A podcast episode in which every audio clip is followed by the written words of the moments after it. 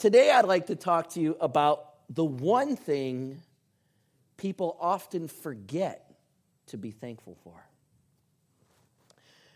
Want to give you a little bit of a, a picture of my family Thanksgiving growing up in blue collar Detroit with my Irish, German, Italian, and Polish mixed family. Our family Thanksgivings were comprised of my entire extended family coming together for a large feast, sometimes close to 60 people in one house. And if you look at the houses in Detroit, not like some of the houses we have here, they're very, very small. And it was a tough blue collar Detroit family. A bottle of Jack Daniels was the centerpiece for the Thanksgiving table, and they knew nothing of a turkey less than 20 pounds. They knew nothing of mashed potatoes with less than eight sticks of butter. There'd also be a huge poker game and uh, the occasional fight when one of my uncles lost. My brother and I would watch football, and then the uncle that lost would typically join us soon after. Detroit versus Chicago, two powerhouse cities. But before we ate, we'd gather around the table and we would all share something that we were thankful for. But here's the one thing I noticed we were always thankful about the good things, but never the bad. We always mention the good things, don't we? My answer usually sounded something like this I'm, I'm thankful for my family, thankful for being able to live in a free country. It's all very true, but the older I've gotten and the more I've realized that some of the things that I'm most thankful for aren't necessarily the happy blessings in my life. Some of them are what you might call the unhappy blessings in my life. Things that don't feel like blessings at all in the moment. And this week, uh, I didn't want to make this message about myself, but I want to use myself as an example because no one knows a person better than them themselves, most of the time. And so here are some of the things that I'm thankful for. I'm thankful for the loneliness, real loneliness, that I experienced my freshman year of college when I moved back to the United States after I'd lived overseas for nearly four years. I'm thankful for the hard season of going to see a counselor and a therapist about a painful experience I had had as a child. I'm thankful for the dark time that I had in life when I was slipping deeper and deeper into drugs and alcohol. Not thankful for the drugs and alcohol, but thank you for the pain and the dark time it took coming out of that. I'm thankful for the heartache, the broken heart that followed after breaking up with my high school sweetheart. Now, I know what some of you are thinking. Why would anybody be thankful for those things? Those are never on the list of things we're thankful for. Those are things we work our darndest to try to forget. Those aren't the kind of things we want to remember. Those are the things that we want to block out of our minds. You know, those, are the things that, that, that, that fuel the cold, dark world that we don't want to have, or, or fuel the agnostic's desire to be angry or mad or keep doubting God or God's goodness or God's presence or God's reality. Excuse me. Why would anybody be thankful for those dark, depressing times. Why would anybody be thankful for those things? Or more importantly, why would I be thankful for those things? Let me tell you why. Because they brought me closer to Jesus. They brought me closer to Jesus. I relied less on myself more on Him. I sought His wisdom rather than my own. I began to want to be on His path rather than my own. Being lonely my freshman year of college replaced my tendency to distract myself with so many people that I had finally learned to rely on my relationship with God. I learned that sometimes it is good to be alone that God wants us to be alone. Because in those moments, when we drown out all the other noise of life and hear the voice of the divine shepherd speaking into our heart, it showed me that God was real.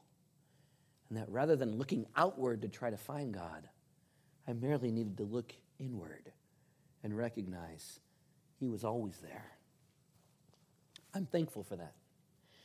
I had a painful experience happen to me when I was a child, and as a result, it was sabotaging my relationships with everybody. And when I first saw the counselor, it was hard. But it wasn't hard to talk about my past. I, I, think a lot of people, they hear that and they think, oh, was it really hard to share what happened with you as a child? No, actually it wasn't. Uh, you know, it happens to a lot of people. I'm kind of over it. What was really hard was I had a really negative attitude toward psychiatrists and therapists and counselors and shrinks. I, I used to laugh at them, mock at them. Uh, I, I, remember I'd hear some of the things they'd try to say, blame it on my mother, blame it on my father, blame it on this and that. I, I mean, I would walk away absolutely, you know, laughing and mocking, and I had so much pride in my heart because I thought these people were a joke, just purveyors of psychobabble that didn't have anything real of substance to help me with. Until one day, in that church in the ghetto of Seattle that I was working at, my pastor came up to me and he said, Tom, you have some unresolved conflict in your heart. You do. And he said, I'll tell you what, I'm going to, our church didn't have any money. So he said, I'm going to personally pay for you to go to this, this counselor uh, for two sessions. If you don't like it, you can never go again. If you do like it, then I'll figure out a way to get you a second job. You can still work at the church, but to pay for that. I said, oh, you know, how do you say no to that, you know? So I said, I said, okay. And man, I went in and it was so much different than I had ever thought.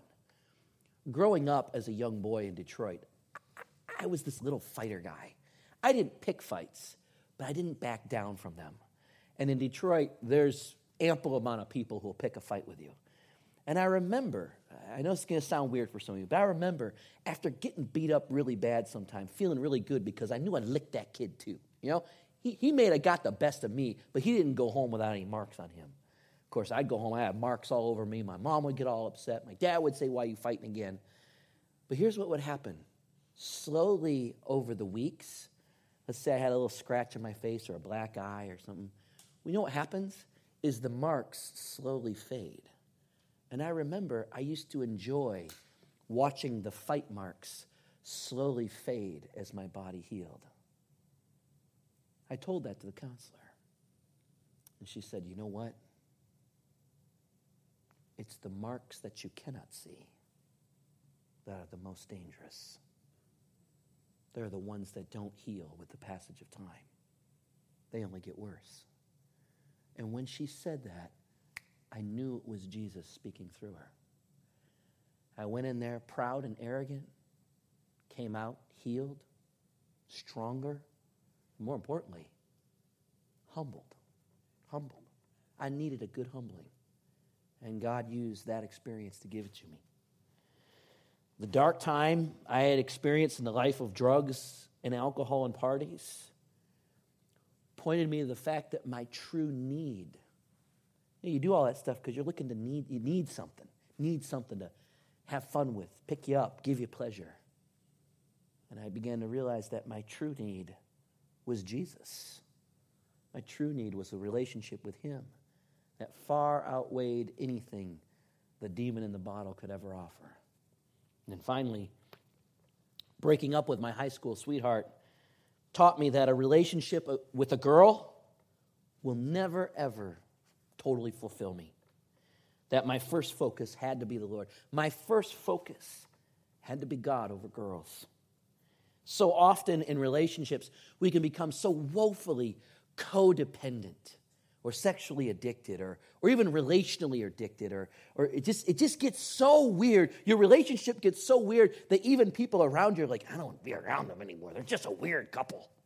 You know? You ever get around people like that where it's like, uh, he, you know, you just got that weird, you know? And, and I learned that the one person in the world that I couldn't live without wasn't my girlfriend. The one person in the world I couldn't live without was Jesus. At one point in my life, there did come a moment where I somewhat had to choose. Our relationship was escalating to a point where I had a choice in front of me Jesus or this girl I, I really liked. And I remember thinking to myself, you know, girls can come and go. I, mean, I hate to say it that way, but you know, there, there are fish in the sea. I remember thinking, there's only one Jesus.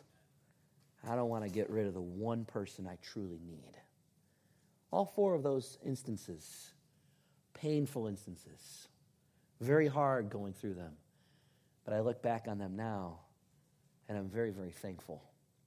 And it brings me to that verse. We can go to the second slide. 1 Thessalonians 5:18. Give thanks in all circumstances, for this is God's will for you in Christ Jesus. All circumstances, the good and the bad. I, I ask, you know, what about you? You had some times that were hard, but looking back, they brought you closer to the Lord? I remember once Jack Hayford said, you know, a hard time can do one of two things. It can bring you closer to the Lord in such a way where His reality, His love, and His presence just permeates your whole being, or it can harden your heart so that you're so disgusting with all things God, you just become a hardened agnostic or atheist. Kind of, you can kind of go one way or the other when trials come. The Bible promised that trials would come. What did Jesus say? In this world, you will have tribulation. That's trial, trouble, tragedy, all that stuff. He says, but take heart, for Jesus has overcome the world. And so this morning, I'd like you to think not just of the good things that you might be thankful for, but also the hard things. Because I'll tell you right now, it's the difficult things that have just as much made me into the man I am, the pastor I am, as much as the good. In fact, probably more in some cases. Why? Because they brought me closer to Jesus. Anything that does that, I'm thankful for. Because only good has come out of that. Amen? Now, I know what some of you may be thinking that, Tom, there are some things we can never be thankful for. I mean, of course, that's true. You know, we don't have thankfulness when it comes to, you know, Paris, right? I mean, somebody comes and kills a couple hundred people or 150 people, whatever it is. I mean, that's not something you sit back and say, wow, you know, thank you for that. Or, or when a child dies from cancer or when you see people just suffering continuously and and you know obviously there's something to this that is in the full orb of biblical preaching and teaching. You know, we don't, be, we don't sit there and like masochists be thankful for those things. Those things are often things that, that, that are part of the horrors of sin, part of the horrors of the world that we live in. There are three outcomes to the events in our lives, and it'll be up on a slide here. And the first outcome is triumph. You have an event and you win you push through it, you've got victory. Maybe there was no trial, maybe it's just a happy day. Whatever it was, you, you, you, you, you, you got a date, you got a job, you, you, you, you had a growth spurt in your relationship with God. It was a triumph.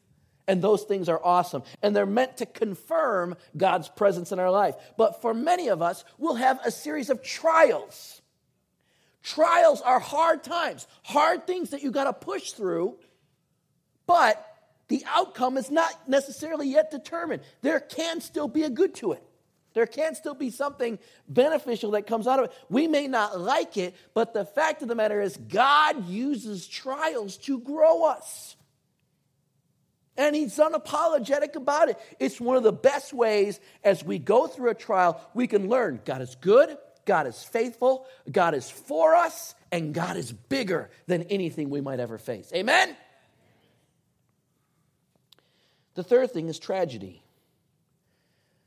There are tragedies that occur. You know what God does? He mourns with us. What did God do when one of his best friends on earth died? Lazarus. He mourned, he wept. If he, if he could have said it, he'd have looked those sisters in the eye, Martha and Mary. He said, This is why I never wanted sin for humanity. This is why I never wanted evil to cover the earth. This is why I didn't want any of it. And I mourn with you. Jesus mourns with us. Triumphs confirm God's presence, trials confirm that God is growing us. But every now and then there are tragedies. Tragedies that, for reasons we don't quite always understand, God doesn't prevent. And yet they happen. And through that, God mourns with us. I can't tell you how many people who, as angry as they might be that God had the power to stop something and didn't, they come into my office and they're grieving and they say, But Tom, I just want the Lord's comfort through this hard time. I trust him. I'll give him the benefit of the doubt that there was a reason why this couldn't be prevented. And I don't want to be mad at him. I don't want to love him. The Bible teaches that God is with us in the triumphs and the trials, but he mourns in the tragedies. And sadly, I've talked to a lot of people where when tragedy strikes, it drives a deep wedge between them and God. I was talking to my mother the other day, and we were having a conversation. I was, I was previewing some of my message with her, and she said, You know, Tom, I think of all my friends, I'm the last one. I'm the last one to still be a Christian, still, still be a believer. She said, they've, they've all either they never were or, or they've just walked away. She said, I don't know, but they, they're just. And I said, Mom, why do you think the number one thing, reason why? And she said, Well, they're all disappointed. Something bad happened in their life, and she's like, and you know, when you're when you're pushing 70, there could be some bad things that happen. You might get sick, you might get retired early, you know, they might retire you. There, there's things that can happen. And she said, You know, we don't want them to happen. And we think, God, why did you let this happen? And because this happened, it's bad. And if God was good, He wouldn't have let it happen. So God either must not exist or He must not be good. But I don't want anything to do with God. And it drives that wedge. So I asked my mother. My mother is a breast cancer survivor. My mother uh, opened her own business at 62. Uh, my mother, you know, she's an amazing woman. I said, Mom, what, what really kept you through it all?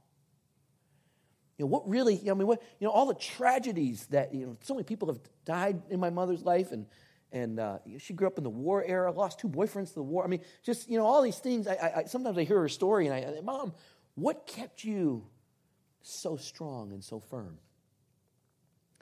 And she said, Well, my great grandmother, growing up, was a hard, tough uh, Polish lady. And she said, You know, uh, the world is what we've made of it, not what God's made of it. If you want, He'll help you through this world. But remember, He didn't cause any of this. This is our doing. I said, Mom, that's that's awesome. That's, that's a great insight. I said, Did that really get you through all the hard times? She goes, No, but I do think of it every now and then.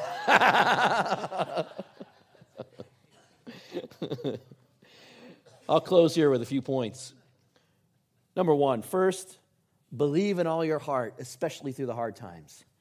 God didn't do it and doesn't want it. God didn't do it and doesn't want it. Okay? God didn't do it and doesn't want it. But, but, he died for it. That's why he died for it. Remember, Jesus suffered too. Whenever I get mad and I think, God, I'm going through a hard time, I'm suffering, I don't have anything to be thankful for, I'm broke, I'm lonely, I'm cold. Well, I'm never cold, but you know, I'm all these things, you know, God, why is this all happening? I, I sometimes I have to go back to the fact that you know, there's a lot that's going on on earth today God didn't want. God, ne- it was never in God's plan, never in the design, never. in It's somewhat to a degree. The world is what we've made of it. But in spite of that, Jesus did something I'm sure he didn't wake up one day and want to do. Uh, yes, for the joy set before him, Jesus what? Endured the cross. Okay? When you endure something, it's not something you really want to do, but it's something you're willing to do for a greater good. Jesus didn't wake up one day and say, Wow, it's going to be great to be crucified today. Man, I can't wait to just die on that cross. No. Jesus died for it because he doesn't want this. He doesn't want to see tragedy. He doesn't want to see pain. He doesn't want to see suffering. He doesn't want to see terrorism. He doesn't want to see any of this stuff. In his plan is that in the next world, none of it will exist. No suffering, no tears, no depression, no hunger, no fighting, no wars. Does it say? They will beat their swords into plowshares. There will be food in heaven. Less fighting, more eating. My kind of place. Number two, second, prepare for anything. Be prepared for anything. Tragedies are seldom something you can prepare for. I was talking to a friend of mine who also just turned 40. And I said, uh, What kind of life insurance policy do you have? And he said, I don't have one. He said, I just don't believe God would do that to me. And I went, Whoa, you have a terrible theology. You, have, you, you, you are setting yourself up to hate God. Because the fact of the matter is, none of us are promised tomorrow. None of us. You should have a life insurance policy. At least $500,000, in my opinion. If you don't, let this be a practical encouragement from your pastor. Go out on Monday, not Tuesday, not Wednesday, because you may not be there. Right? In fact, if they were open today, I'd say go right after the sermon, you know. You need to go get a life insurance policy because you might go. That might be it. And it's not God's fault. It's the way the world works right now. What does he say in James chapter 4, verses 13 and 14? James says, Listen, you who say today and tomorrow we're going to go to this city and that city, we're going to carry on business here, we're going to do this and there. You know what he says? He says, Why, you do not even know what will happen tomorrow. What is our lives but a little mist that appears for a little while and then poof, it's gone? We need to be prepared for anything.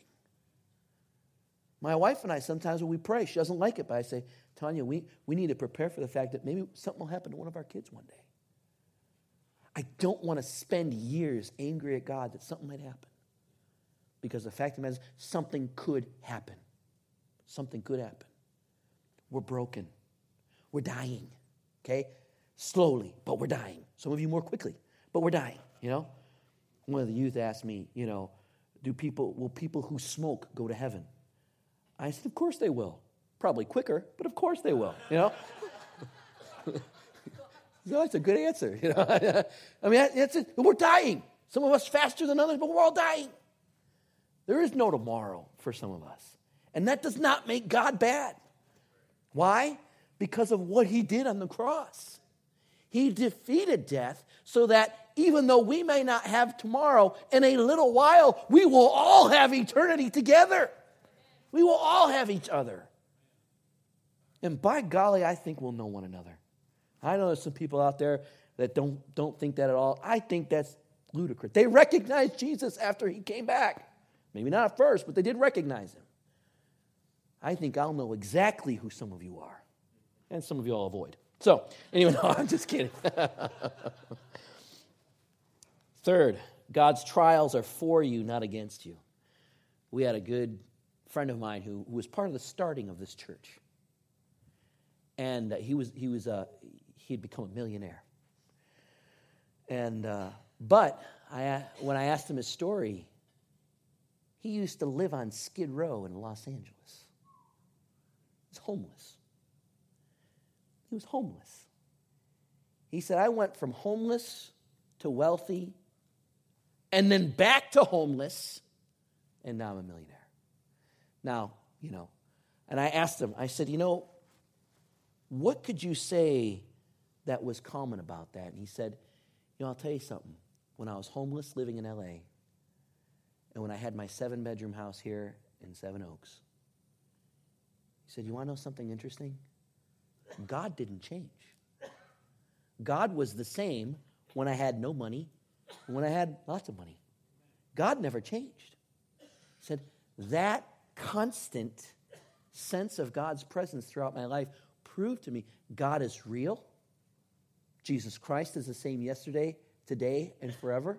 and that all of those trials were to pound out the incredible stubbornness and agnosticism that had characterized my life for so much after the war in Vietnam. And he had arrived to that place of peace where he finally gave up the ghost and bowed his knee to Jesus. And he said, You know what? Jesus was no longer just a concept for me, he was a person I could have a relationship with. Not out there. It wasn't about being on the streets or having cash in my hands. Jesus was in here. The deeper I looked in here, the more I found his faithfulness. And then finally, number four, circumstances may not change, but you can. For some of us, circumstances may not change, may not make all that money you hope to make, may not marry that girl you hope to marry, may not uh, you know, achieve that promotion or, or whatever, you know. The circumstance may never happen. You know, it may never happen. I know too many people who I meet with in their 60s and 70s, they're really upset that their plan didn't come out. And I often tell them, look, don't spend another minute thinking about that. Use whatever you got left to just serve Jesus with all your heart, and you will die happy. Trust me. They're like, oh, yeah, that's a good idea. You know, it's true. Circumstances may never change, but we can. How I would face each of those four things now is way different. They'd be equally as painful. I don't plan on getting divorced, so scratch that one off. Don't plan on becoming an alcoholic, but because I was one once, I don't, I don't play with that one. I don't mess with it. The other, you know, the other ones, how I would face those now, totally different. They may happen, but there's been change. God grows us. In 2 Corinthians 3, he says, Paul says, we will be changed from glory to glory, even as by the Spirit of the Lord. We will be changed as glory to glory. Bow your heads with me for one moment. Worship team, come on forward. So, the one thing that we'll often forget to be thankful for, probably the one thing that keeps so many people from a relationship with God, the one thing that nauseates people sometimes when they come into a church, the one thing that angers them when they hear a pastor teaching or they see a missionary loving or an evangelist teaching, a Sunday school worker working. It's because of those tragedies. Trials and triumphs, God can help us in the land of the living. Tragedies often involve death. And there is no help in the land of the living when it comes to death. Only mourning and grieving and God does that with us in the land of the living. But I also, I also want to leave you with a hopeful thought in the midst of a tragedy. Through Jesus Christ, God also helps us in the afterlife. Takes us to that, not just that better place, but what he says to the thief on the cross in Luke chapter 23 there was a man dying right beside Jesus on the cross. And he looks at Jesus and says, Jesus, I'm here because I'm being rightly punished for my sin. But you're not. So when you get to the kingdom that I know God's going to give you, would you remember me? And Jesus looked at him with whatever strength he had left. And he said, Sir, today you will be with me in paradise. Death is a tragedy, but Jesus has overcome the tragedy on an old rugged cross. So, before we go into Thanksgiving, I want to give one simple invitation.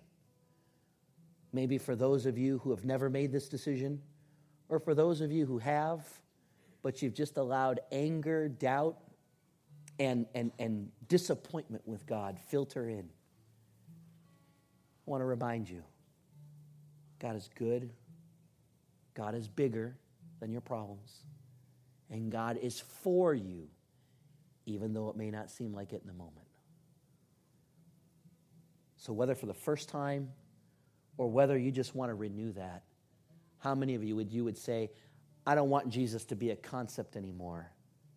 I want to have a relationship with him and make him my Lord and Savior. Now, bow your heads, close your eyes. If that's what you'd like to do, just go up and look up at me right now. Amen. Amen. Amen. Awesome. Awesome. You know what, church? Let's pray together. Say, Lord Jesus, thank you for your forgiveness. Forgive me of my sins. Fill my heart. Be my Lord. Be my Savior. Grant me your Spirit. In Jesus' name, amen. Amen.